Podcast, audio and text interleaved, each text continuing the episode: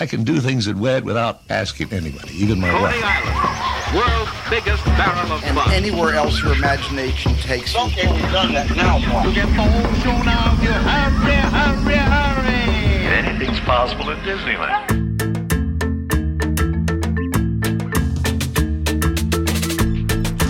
Welcome aboard the Themed Attraction Podcast, where we take you for a ride through the wonderful world of theme park design, that is.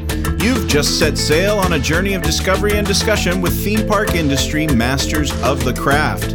I'm your skipper, Freddie Martin, and rolling on the river with me, as always, is theme park designer, master planner, and chief creative officer of Storyland Studios, Mel McGowan. Where are we headed today, Mel? Well, Freddie, today you won't need your lap bar on this adventure. We're heading into the world of high impact edutainment with two of America's great museum exhibit designers and art directors.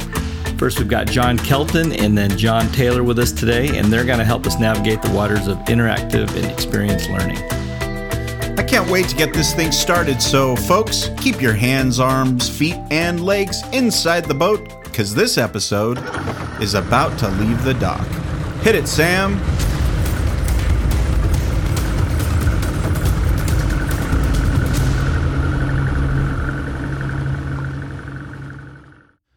Well, Mel, uh, as a kid, I grew up loving to go to museums. Um, I have a favorite, and I'm guessing that since you spent a lot of time as a kid here in Southern California, you might have the similar one.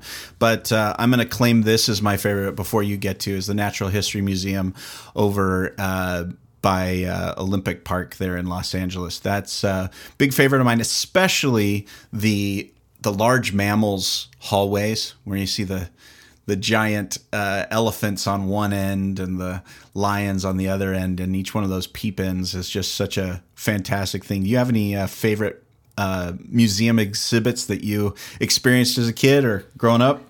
Well, that is a definitely a classic uh, for us uh, here in LA, and they've done a great job uh, with the multi-phase renovation there. But I actually grew up in Europe and Germany, and uh, my first uh, field trip that I ever recall was actually kind of a big deal. We actually took a pretty good long train ride, and um, boy, I don't even remember the name of the museum. It's kind of embarrassing, but uh, it was to visit the King Tut Oh, uh, yeah, exhibit yeah. Uh, in sixth grade, and um, you know, just talk about uh, a journey to a, a, a land far, far away, and uh, just immersion, and and uh, just yeah, pretty visceral. Um, memories that still uh, have, have stuck with me. We we prepared for that.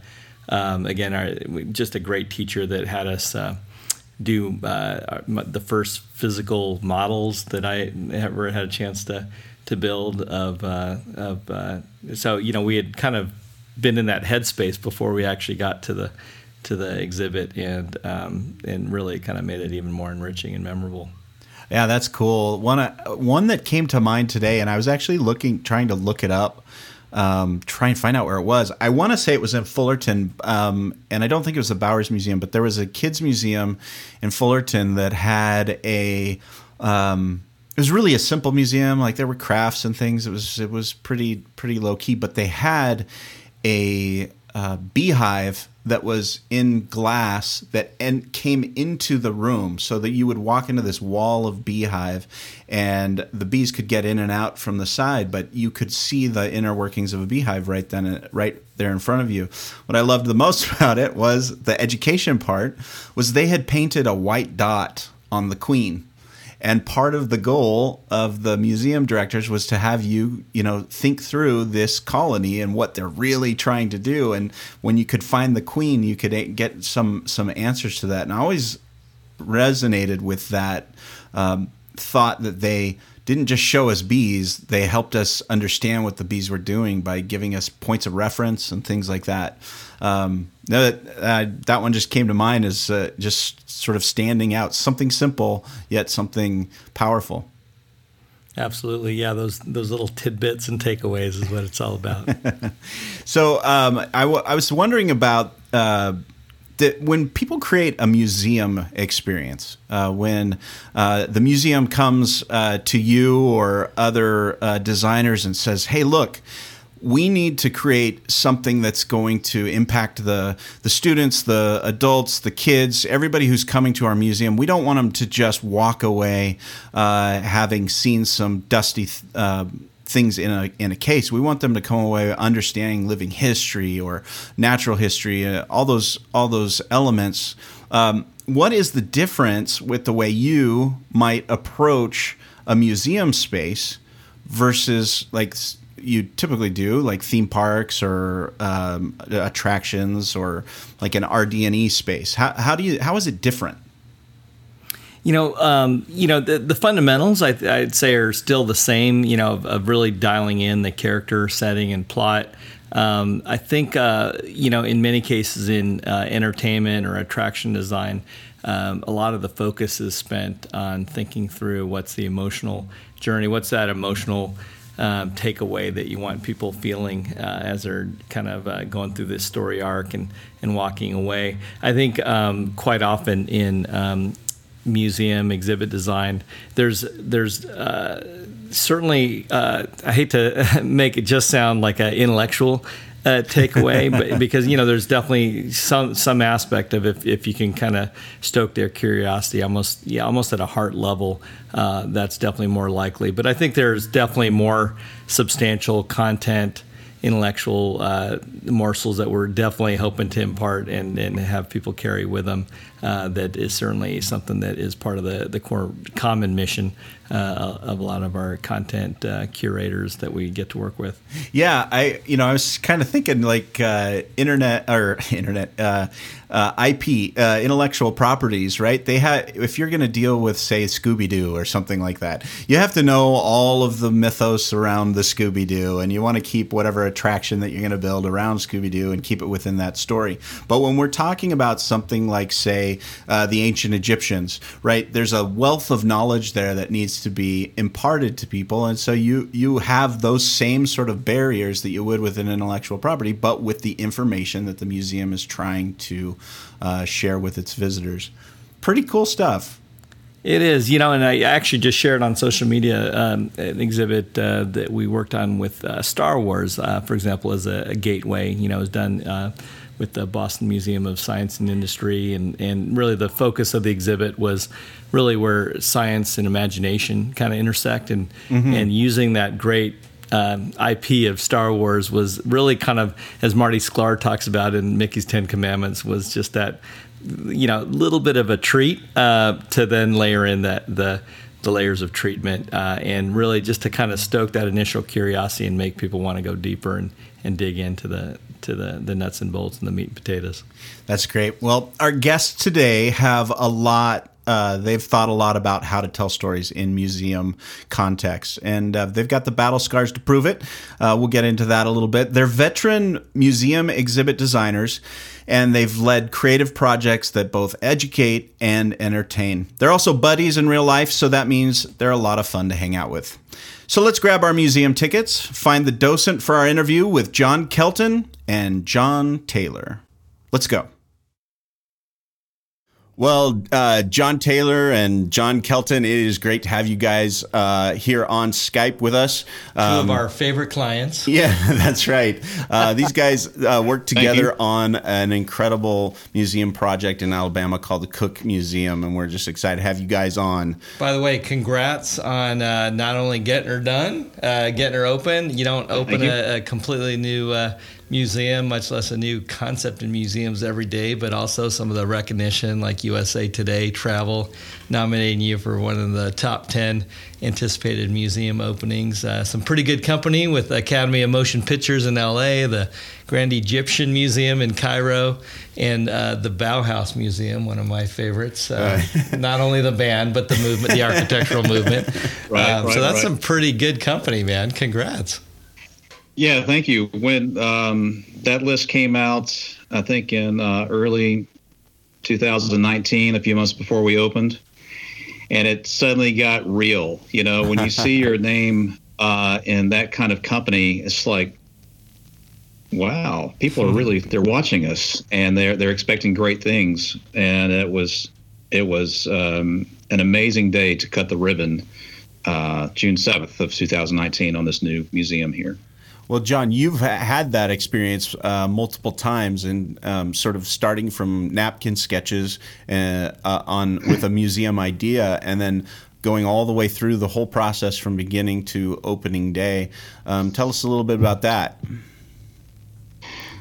Uh, so in my career, I've had the good fortune of uh, opening four museums from scratch, um, where someone says, "Hey, let's build a museum," and you take that through the entire design process, uh, design, um, planning, design, construction, installation, and uh, cutting the ribbon. And um, so the Cook Museum was not my first rodeo, so to speak, but uh, uh, definitely the most challenging because we developed, uh, John Taylor and I developed 14 exhibit spaces, each with a different uh, design aesthetic, but they all tell one uh, one story if you're paying attention. Um, so yeah, it was a lot, and then we have live animals in almost every exhibit space. Oh, really? So, so in addition to the 62,000 square foot uh, facility, about 23,000 square feet of that is is uh, exhibit space.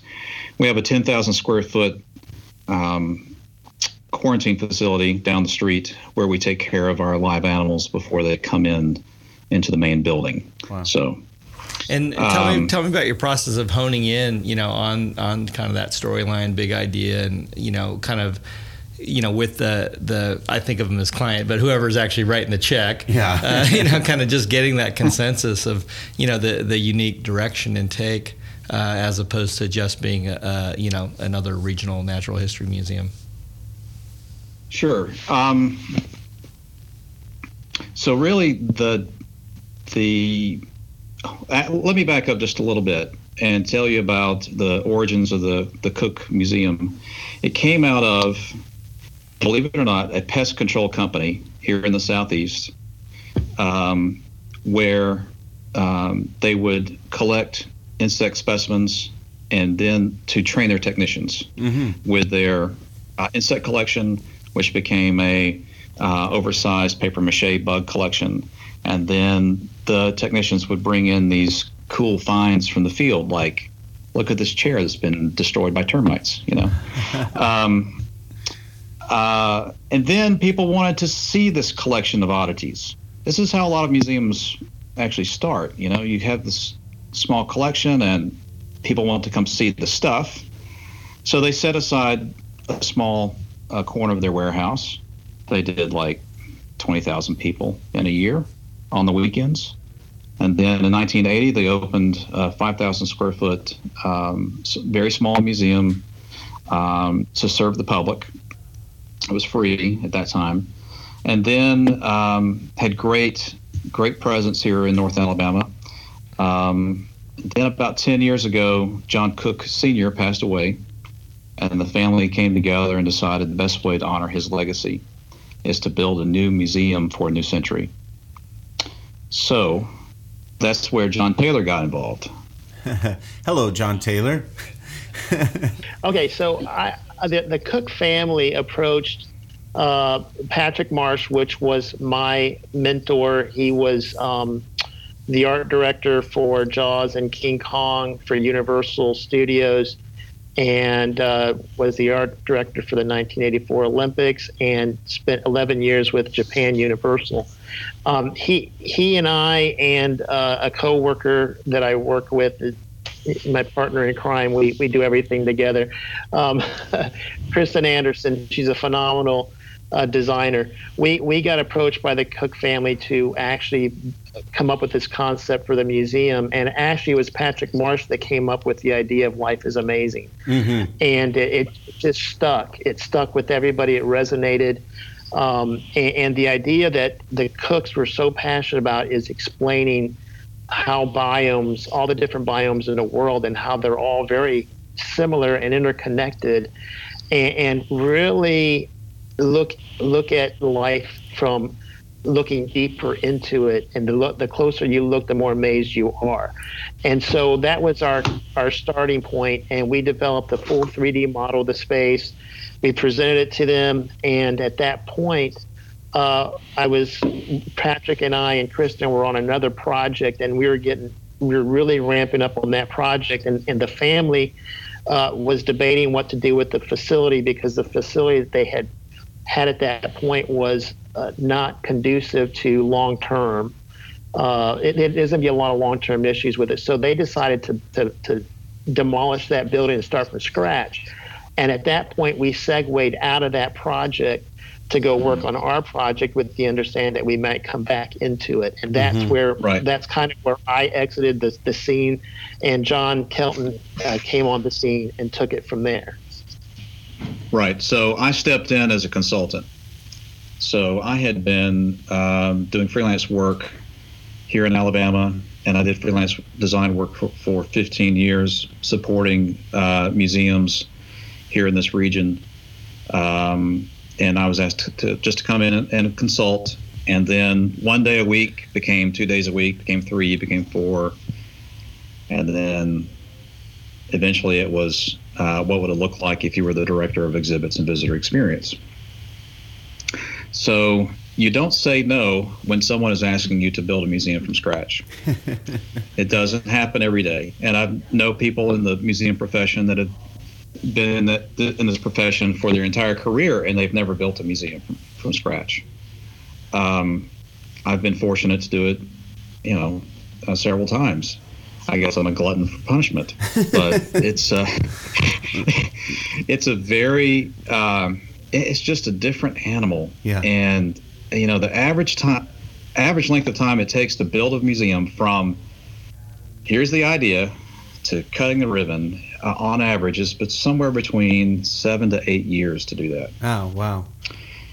Yeah, and the Cook Museum is was right on that time schedule from the initial contact with John Taylor, uh, from the time that I got involved until we cut the ribbon was Wow. about eight years. Uh, it's tremendous. I, you know, the idea of life is amazing is uh, uh, pretty much, I think, sort of the passionate start that everybody has for any kind of uh, museum uh, uh, enterprise. You, you, you're fascinated by something. You're fascinated by uh, Egyptian uh, history and the the culture. You're you're fascinated by zoology. You're fascinated by uh, gems and geology, and that is the passion that ends up opening up a museum. And so I think that's that's pretty exciting. I know Mel Storyland got to be part of that uh, in creating some of those biomes um, with the story of amazing life that exists in really difficult places on the planet. Well, I'll say for us, the the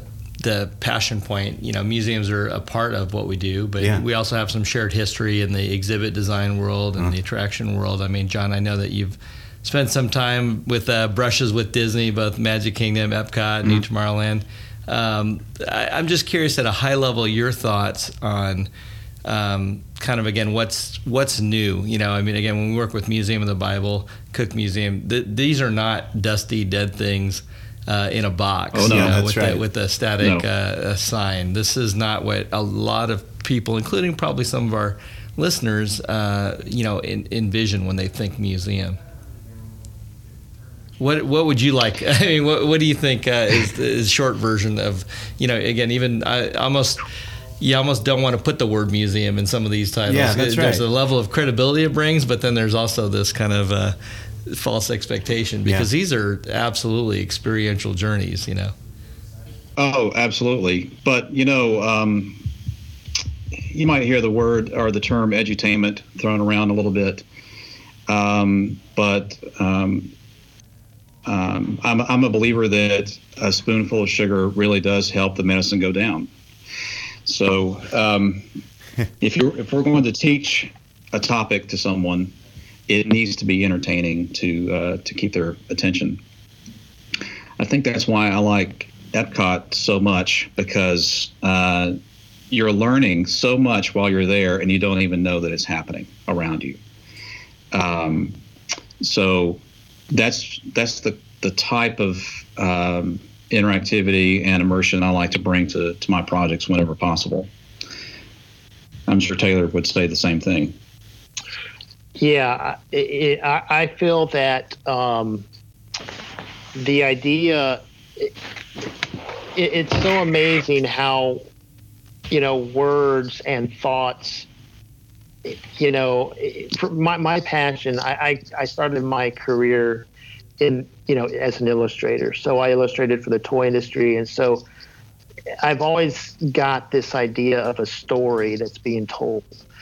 And how do you connect that story with all the senses so that that guest can walk away and 20 years later it still is a place that they, they want to talk about hey this experience or that or whatever. Um, that and and along with that side of it is what I love about the industry is the people that that you, you can't build something like this by yourself. And so you're collaborating with so many talented people um, and they all have different ways of looking at that same idea that you have. And but but they bring a different component to it and somehow there's this aha moment through the whole experience that when it starts to really sink in and then you have something powerful. And and i love that that whole journey uh, you know to that because if if if it takes that much work to get there then hopefully that translates in a non-verbal maybe way to the guest and and they leave with something amazing um, and impactful. So but but you're right. I think that you, you, we don't you know museums have changed in, in a way to where they have to entertain um, but in the entertainment side of things you can really teach a lot um, you know uh, Yeah. from, from that perspective Let me ask you You guys. know, uh, oh, go ahead, John. Go ahead. Uh, I was just going to say that um, when I was uh, getting started as in this business, it was actually through trade show exhibits, and um, you know, right out of school as a uh, and I'm an, an Auburn University industrial designer uh, grad, but uh, right out of school, you, you're still in that studio studio mode, and not a lot of people are speaking into your design. You know, it's just whatever you kind of come up with. Yeah, you get right. the client's logo. You get the client's logo. You get their brochure, and you try to make something work for their for their trade show exhibit. The difference between that kind of work and what we do with museum work is there are a lot there there are many more people at the table that are speaking into the process. Yeah. Okay. So you bring in a subject matter expert Yeah. you bring in a writer uh, who will give the voice to that exhibit. And we we hired a writer who worked with us for three and a half years on this project to make sure that all of our, you know, all the labels and everything have the same voice that just works for um, our audience. Um, you bring in your exhibit designer. If the graphic designer, if you can get him or her away from their computer for an hour and a half, you bring them into the meeting. Um, you want uh, maybe a stakeholder or two in that meeting, and everybody is contributing to this pool of meaning, right? And but the exhibit designer's job is to take all of that information Right. and make sense of it and turn it into a three dimensional expression of the storyline. Um, and it's not easy Yeah. because everybody has something to say at that table. yeah.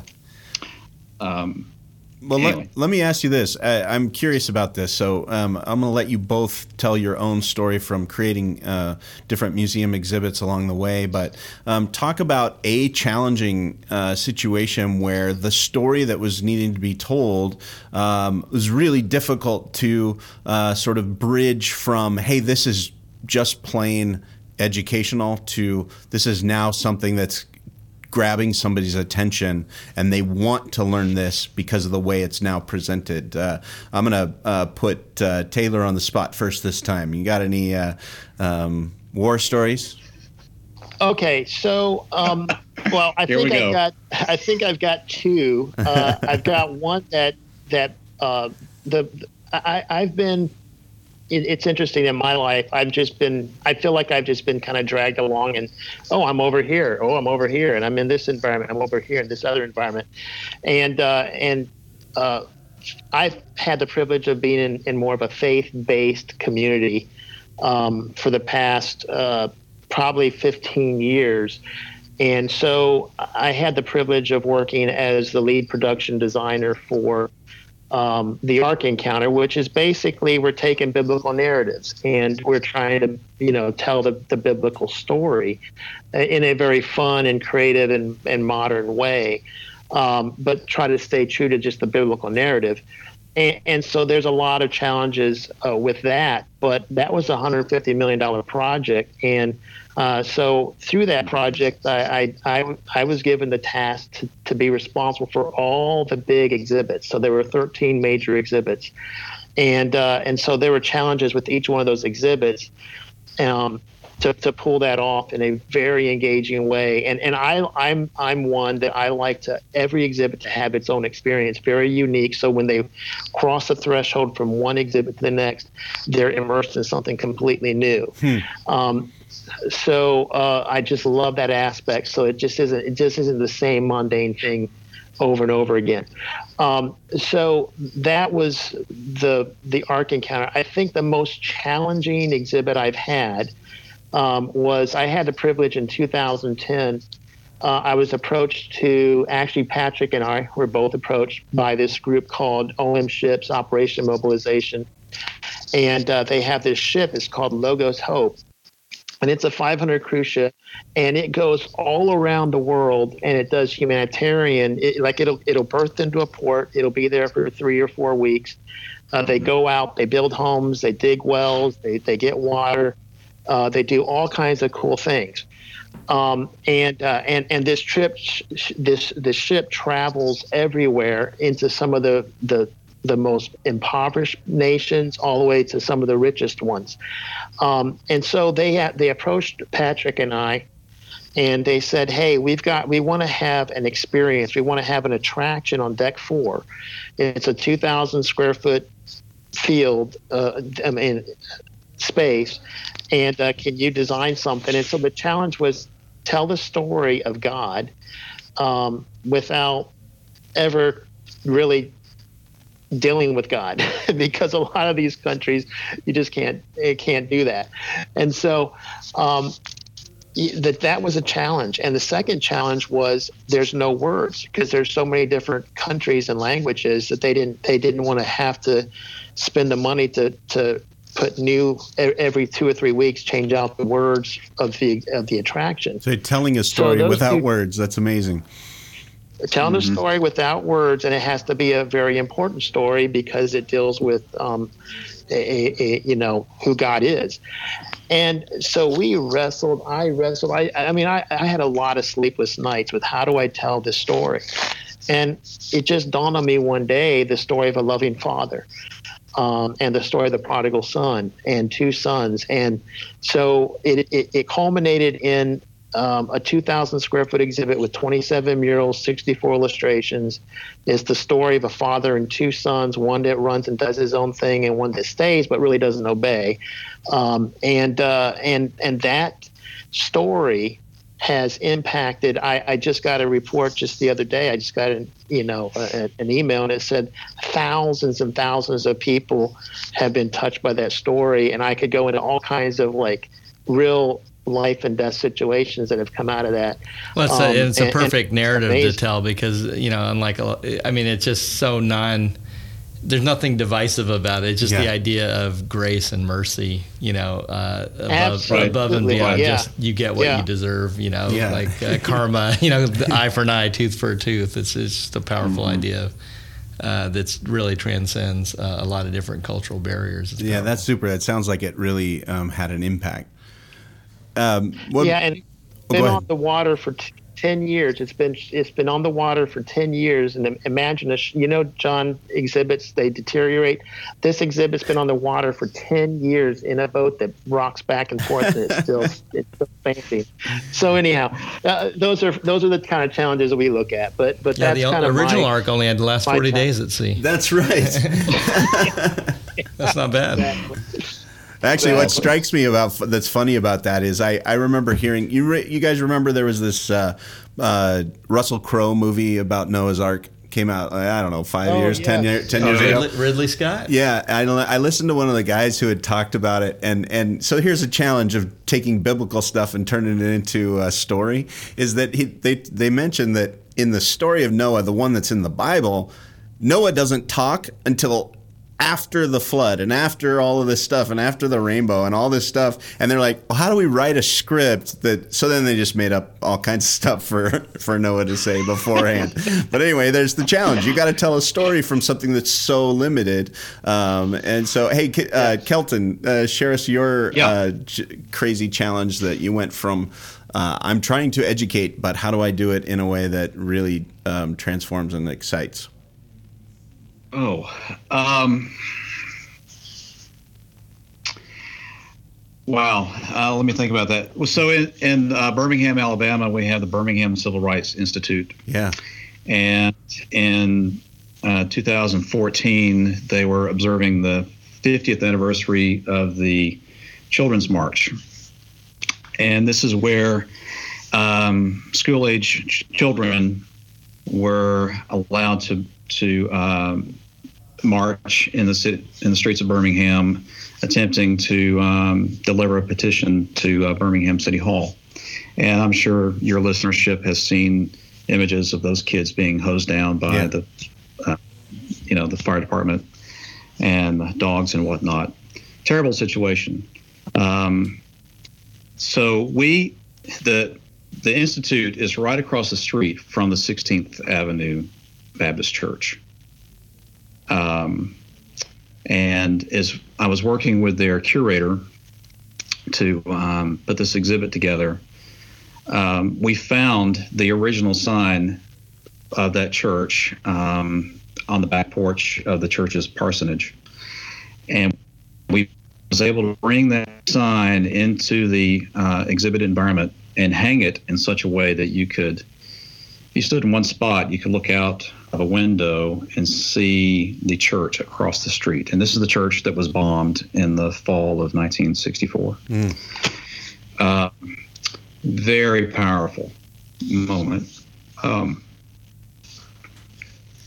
excuse me for a moment. Anyway, um, very powerful for our visitors to see that uh, moment. But as you wound your way through the exhibit, there's a uh, to help tell the story. You have to understand the mindset of those kids that were marching. They were not allowed to carry any weapons in their pockets. Okay, they they were to be as innocent as sheep. So no hammers, no chains, no knives, no guns or anything were allowed. They were not allowed to take that out into the street as they left the church in groups of 50 to march. And um, so we had a simple tray, a silver platter on a crochet doily on a on a simple wooden table. Um, and it was like, check your pockets before you turn this corner. You have to yeah be yeah innocent, right? And then you turn the corner, and that's where we hit them with Im- the imagery of what everyone has seen, right? Uh, very powerful moment. Um, I don't know if that's answering your question, but it's No. it's really that was a really a hard topic to deal with, and how do you pull that emotion out of someone um, within a confined space? You know. Yeah, that strikes me as. Um, ri- I mean, I could tell you're getting emotional there just thinking about it. Um, I have the same experience, you know, having gone to the Holocaust Museum. You know, they, they set you up for Oh, yeah. these turns Right. in a, in a museum to, hey, you're about to encounter the truth about this situation, and and to use something Yes. that seems as innocuous as emptying your pockets as um, as a turning point in this narrative is really uh, that that meets the challenge and and if it's striking people's hearts as you're you're saying I think that must be very very effective Mm-hmm. You know, every project you work on teaches you something that you can apply to the next project.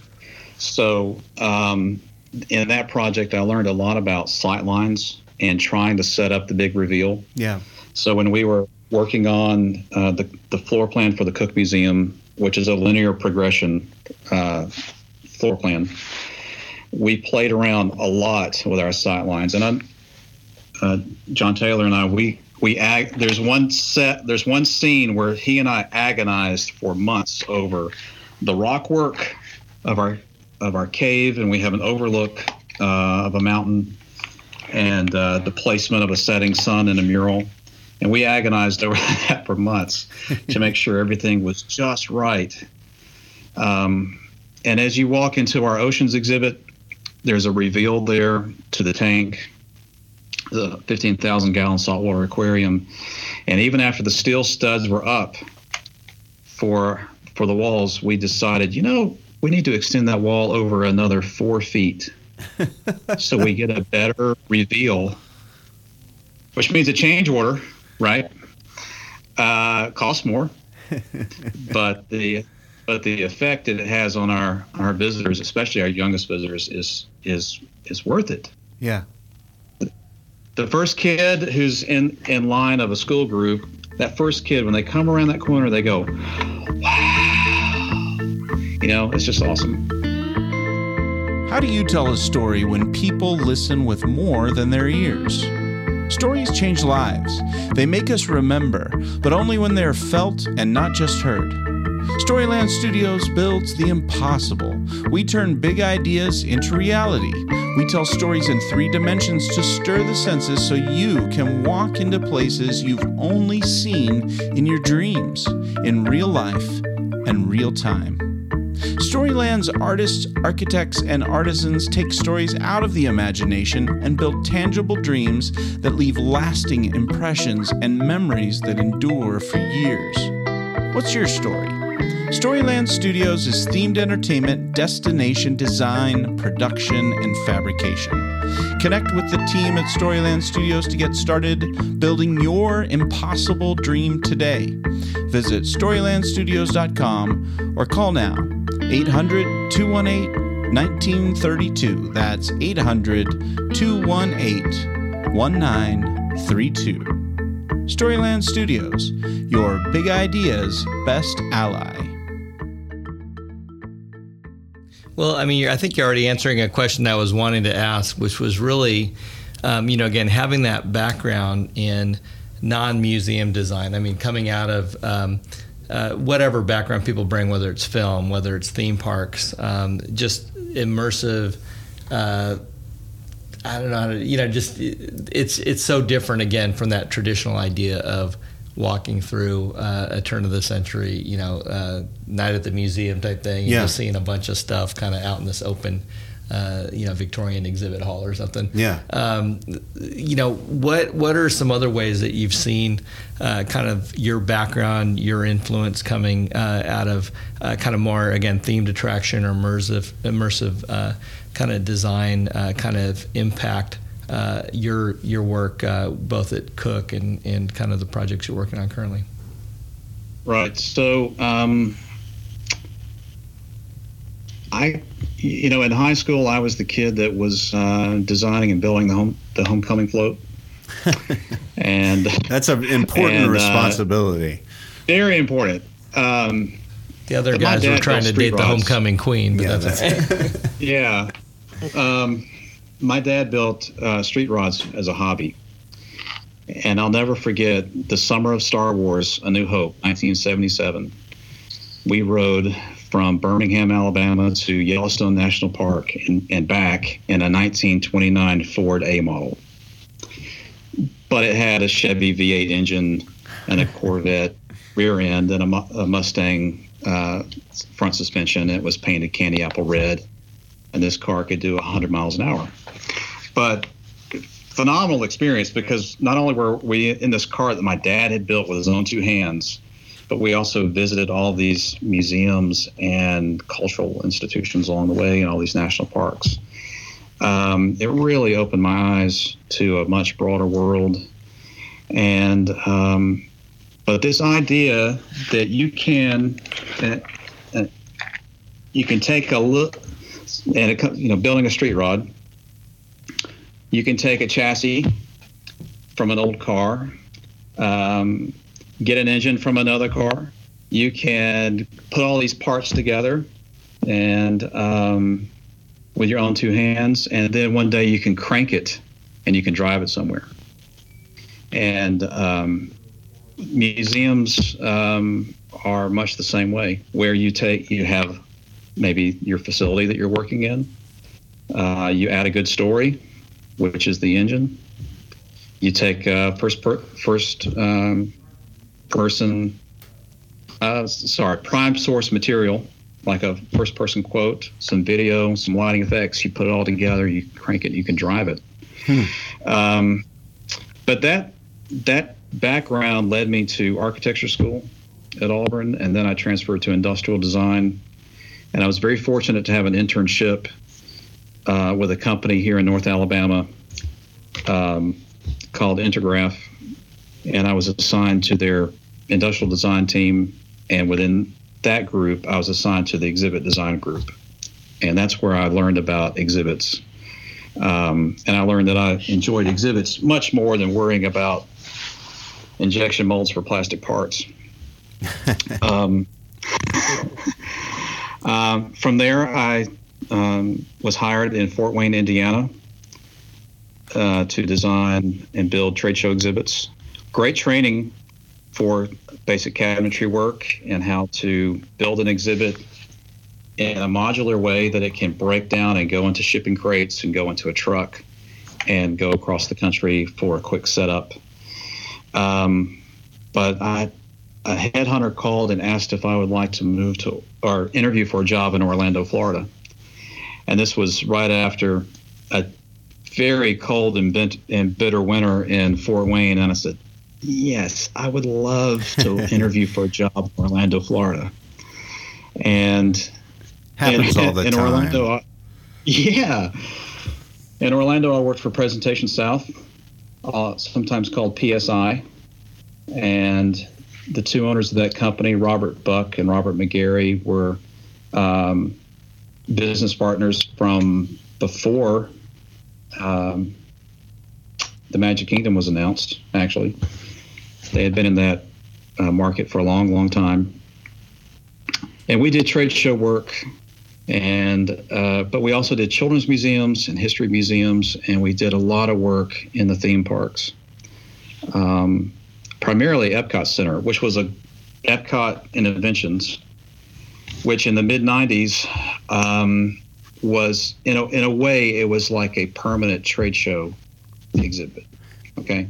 Yeah, yeah, yeah. Which Uh, uh, is essentially, you know, they're trade show exhibits, but they're they're within the Epcot walls, and so they are sort of a living, um, living museum um, experience, right? Uh, you're you're Right, supposed to right. So see this as a, are- more than an exhibit. Right, right. These companies are introducing bleeding edge technology. And um, we were able to build the exhibits for Apple, Motorola, Honeywell, Discover Magazine. Um, and eventually I was I was able to um, to design the Time Warner Cable exhibit. And um, with and got you know Imagineering's blessing uh, on the design, and we and we built it and installed it, and we also maintained um, AT and T's exhibit there at Innoventions as well as the AT and T uh, VIP suite when they sponsored Spaceship Earth. Yeah, yeah, yeah. That's a, a pretty special place to be involved in. Yeah. um, yeah. That's that's super cool. I have lots of war stories from uh, Epcot Innoventions, but uh, one thing that that really um, sticks out in my mind is that families were taking photo their family photographs in front of exhibits that I had been a part of, and that that really changed my thinking about what exhibits could be. That's Okay. right. And, and and I'm not trying to knock trade shows, but for me personally, a trade show exhibit doesn't have a lot of transcendence to it. You know, you're you're pushing a product, and I get that. Um, but um, exhibit work for a themed attraction or a museum is just you know, families connect there Yeah.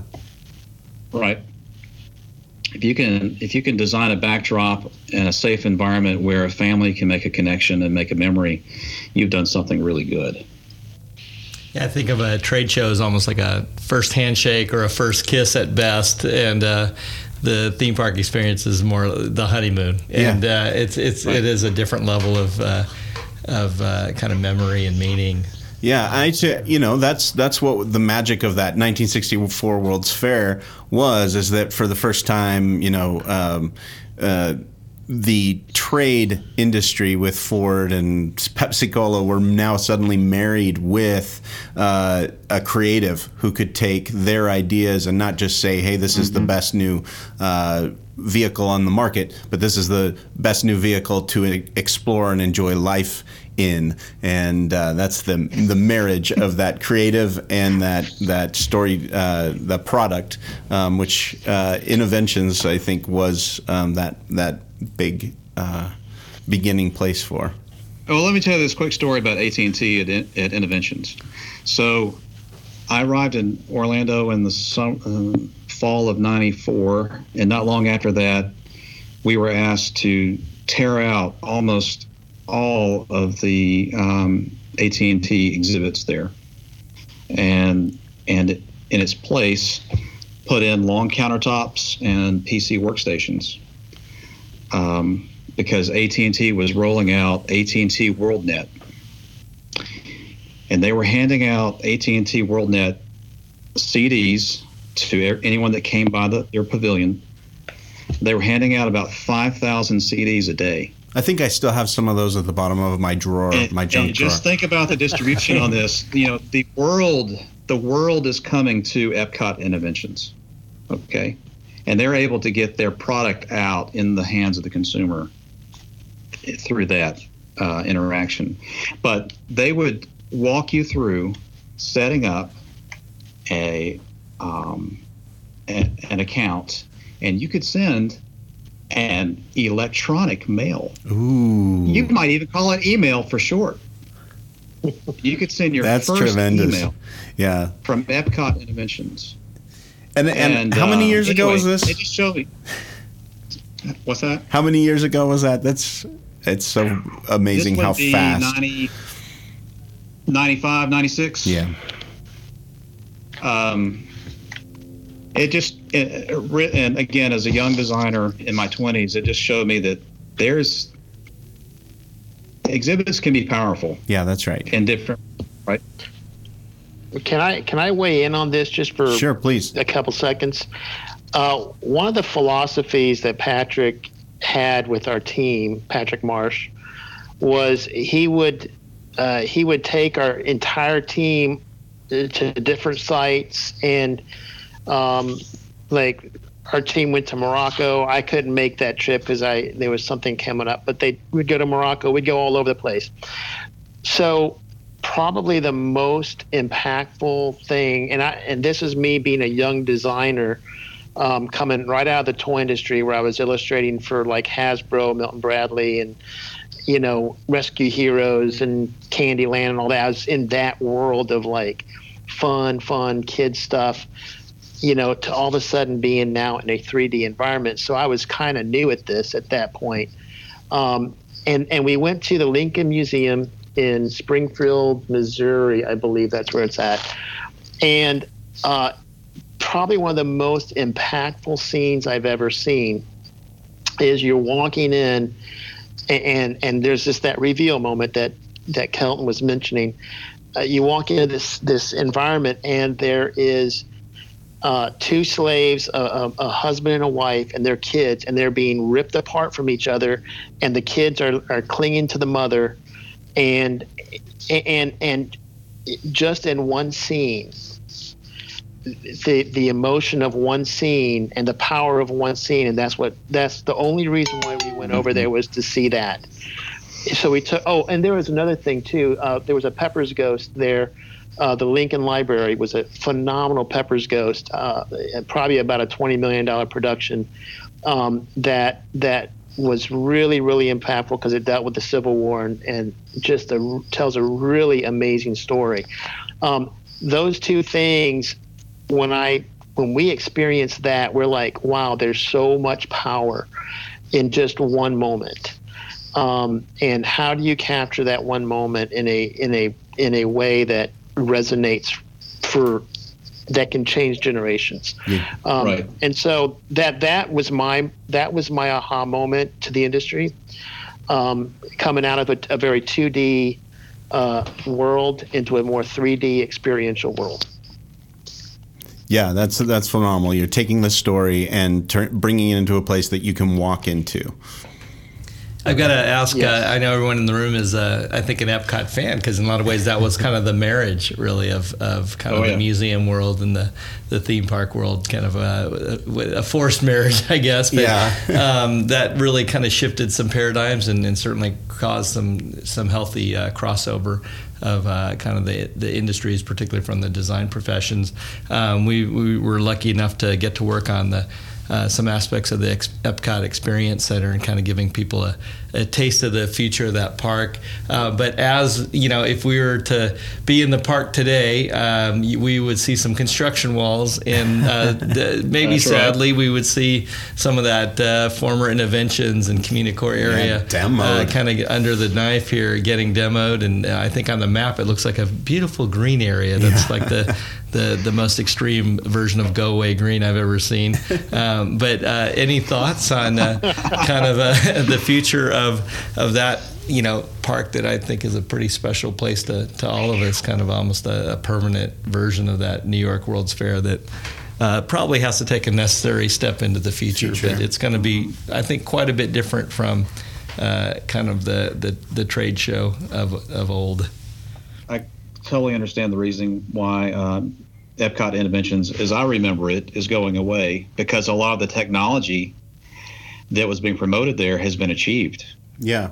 Right. I mean, AT and T was showing off a video phone in 1995 or 96, but they were fifteen hundred dollars a set, and you had to have two for it to work. Right. You know, Grandma needed one in her house, and you have to have one at your Yeah, house. Yeah, that's right. And here we are talking to each other through Skype today. exactly, It's a free service. Um, so I understand why that uh, entire front of the park is being uh, reworked. Um, and I've seen that some more IP is being added to World Showcase. Um, I really love the World Showcase. Um, my and here's why it's very spe- special to me because uh, my grandparents who uh, lived their entire life in West Alabama, grew up in the Great Depression. They had never traveled the world. Okay, Wow.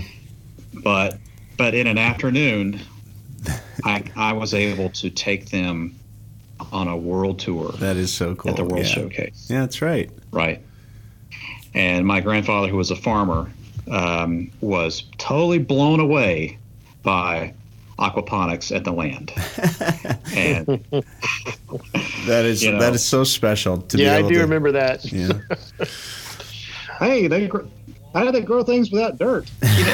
in today's where you know day and age where you know uh, obviously people are a lot more connected uh, virtually or uh, you know just the accessibility of air travel um, it, it's easy to be jaded you know and to just uh, you know I, I have a couple of, uh, of these friends that kind of turn their nose up at you know Epcot and Yeah. it's like well you know it's you know whatever Mickey Mouse you know it's uh, Disney's world but I think that the idea of uh, not just um, kind of rubber stamping or cloning uh, the real world and bring kind of the fake version. But it's always kind of, I, I know one of the big ideas they're rolling with is this idea of um, continuing to allow people to step into a place where the real world is made fantastic. You Yeah. know, and, and the idea of what Walt did with Main Street USA to you know to each of the the countries, you know, uh, the art of imagineering and spatial storytelling of of distilling that unique special sauce, sense of place, picking the you know most recognizable uh, gathering places, uh, whether it's a, an Italian piazza,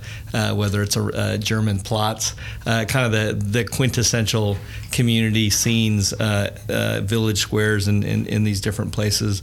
You know, using the editing, the shrinking, and and just basically making you feel like you've you've kind of got somehow a, a nice little taste test sampling of uh, the the culture um, of kind of this this idealized re- reality. Uh, you know, the World Showcase probably has always worked and probably always will, Will. work um, with or without the level of IP uh, being added to it because I think the bones are so great. But in terms of the the future world section, again, that idea of letting people step into the future, step into a place where the magic of possibilities are, are kind of waiting for you to kind of dig in and explore.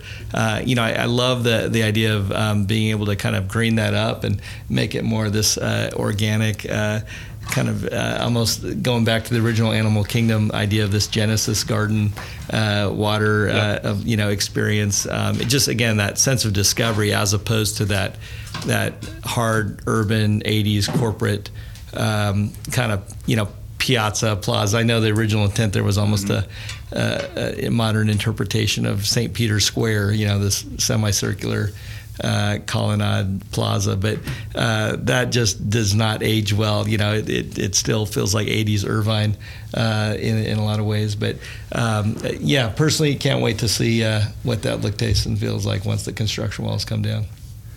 Freddie, I just realized this is probably one of the first times that we've had a chance to get a recent client on that uh, that is allowed to talk about the creative aspects Oh, of the that project. is true. you know? Usually we're all under the NDAs. No yeah, talkie yeah, talkie. and, and again, to be uh, to bring on collaborators, creators, friends, uh, you know, of a project that we've created together. I mean, it's just so special, and I can't thank you guys enough for for joining us and allowing us to join you on the journey of bringing this thing into reality.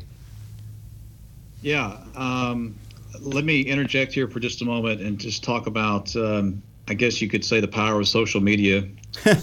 uh,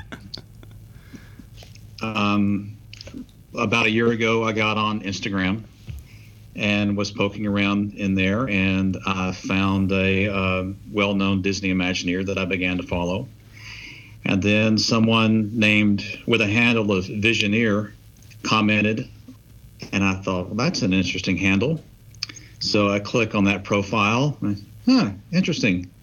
He works for a company called Storyland Studios. What's that all about? So I click their website, read through all of their credentials and uh, work experience, and also read the biography of all of the, you know, the primary uh, owners and operators of the of Storyland Studios and Plain Joe Studios. And I thought, these guys are really cool. I would love I would love to do a project with them one day. But not today because we have to get our museum open and I'm locked in with a prime contractor on our exhibit fabrication. So when it came time to to, to build the Arctic Desert exhibit, which has a whole a very unique look with that John Taylor was the um, lead designer on that project. John came up with this really great idea of these low poly fractal rocks that Arctic animals and desert animals would sit on. And you kind of have this yin yang look in the um, exhibit space. And uh, anyway, our prime contractor, um, who phenomenal group, they just didn't quite have the bandwidth to build the rocks. So their owner came to me and he said, Look, I've got an idea. There's a company in California that can mill all the rocks for us. And uh, I was like, Really? California? So what's the name of this company? He said, They're called Storyland Studios. And I almost fell out of my chair that day. That's I was- crazy. I was like, that's awesome. So, so John Taylor did the um, the balsa wood and foam core model, and then he created this this the 3D model in SketchUp, and then that model got converted over to uh, Maya 3D. We created a 3D model in Maya, and then you guys milled the the rocks, and I'm going to put that in quotation marks, rocks, out of foam, hard coated it to our color specs, and shipped it to Decatur, Alabama, and installed it. Uh, and it was just great. Wow, that is so, That is so cool. Um, just just uh, uh, an honor to have been part of it. And uh, hey, thanks for putting that tag on there. There you go. There goes a, a good plug for Mel. Well, you guys, uh, John Taylor, John Kelton, thank you for being on with us today. And uh, we can't wait to uh, uh, collaborate on some sort of project again in the future. Sound fun? Let's Sounds do it. great. Let's do it. All right, guys. Uh, uh, talk to you soon. Thank you. Thank you. Well, there is a real challenge with museum design that John and John both point out in this interview, and that's being faithful to the content while still giving visitors an experience that they're going to take home and that's going to impact them and help and that they're going to remember forever. But, you know, I I see in this industry like that we are continually that line is getting more and more blurry. It used to be that a museum experience was just that, a museum experience, and now it's very, very experiential. And um, I'm seeing that be the challenge that guys like uh, the two Johns and you in your job tend to uh, are facing. They're clearing up that blurry line.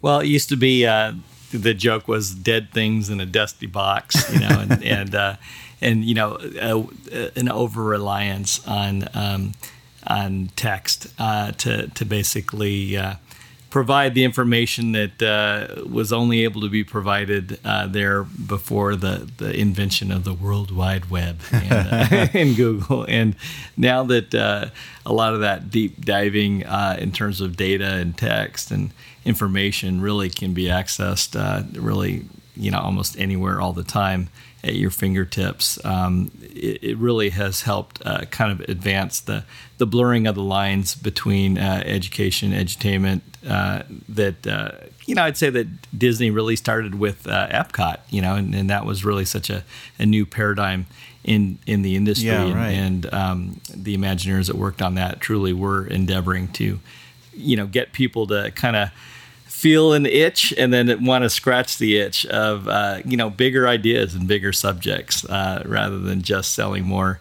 uh, IP related products or whatever. They were definitely interested in, in getting people thinking about uh, kind of uh, ecology and, and urbanism and, Yeah. and all these uh, just big ideas shaping the world. And and uh, for us, uh, I think another layer of that uh, that these guys really touched on uh, was the idea of again moving beyond just.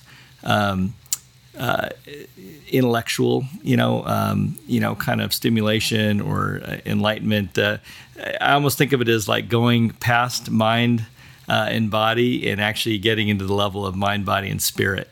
Um, you know, and that that idea of uh, tapping into you know kind of things that lift the spirit that uh, kind of whether it's just inspiring uh, whether it's just unifying uh, or inspirational for a moment uh, or whether it's things that really do kind of help uh, people with things like spiritual formation and, and actually understanding kind of who and why they are. Um, and in our case we've we're just coming off of a pretty hot and heavy blue sky process for I think the fourth project we've done with Museum of the Bible, uh, and it's actually working with uh, some amazing um, scientific uh, history scholars uh, from around the world to, to actually uh, tear down the false dichotomy that exists in some people's minds. Unfortunately, too many Americans' minds, that uh, science and uh, the, scriptures, for example, are uh, really should be uh, polar opposites. When in fact, historically, they've they've really um, had a very rich uh, relationship, and, and to be able to share that story uh, over the millennia has been a, a really powerful uh, thing that uh, we're starting off as kind of the next phase uh, exhibit, uh, but then eventually uh, they plan on taking this show on the road. So coming soon to a, a museum near you. Hopefully, uh, you'll be able to experience this exhibit. That's amazing. Yeah, and it really is true. We uh, the places and the the people that we encounter, and uh, especially those those places where we're we're given an opportunity to learn in a way that uh, just sparks our imagination, really does change the world, both uh, for people around us and inside of us.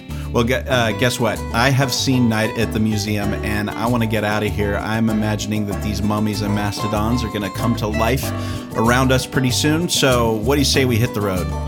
Let's do it. All right. Until next time, folks. Thanks, Mel.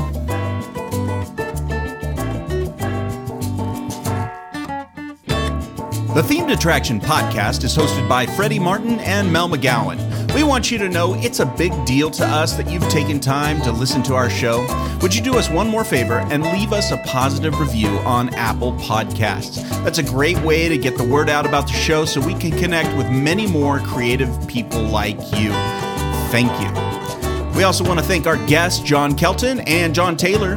Dive into John Kelton's museum work at keltondesign.com, K E L T O N design.com, or find him on Instagram at Kelton Design.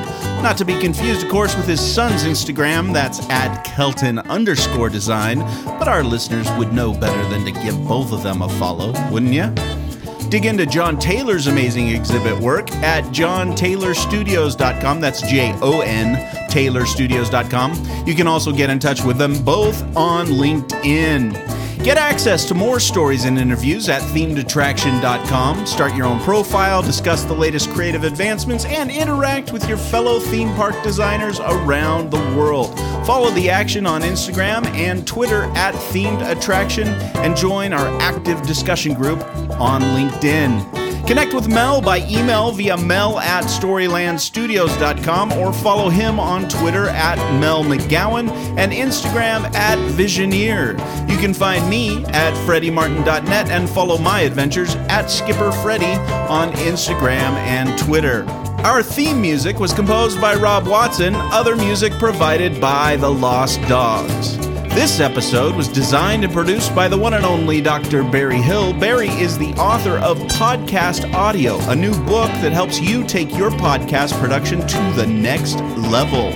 Microphones, room acoustics, recording tricks, and polishing up the show file all combine to create world class podcast audio you can be proud of. Buy it now on Amazon or at rivershorecreative.com. You know, Mel, Barry just had his kitchen redone. He asked for marble countertops, but they installed soapstone instead. I told him not to worry. Most folks will just take it for granted. Nobody really cares what kind it is of quartz. I say, igneous is bliss. Last joke, I promise. Did I plateau too soon? Thanks for listening, folks.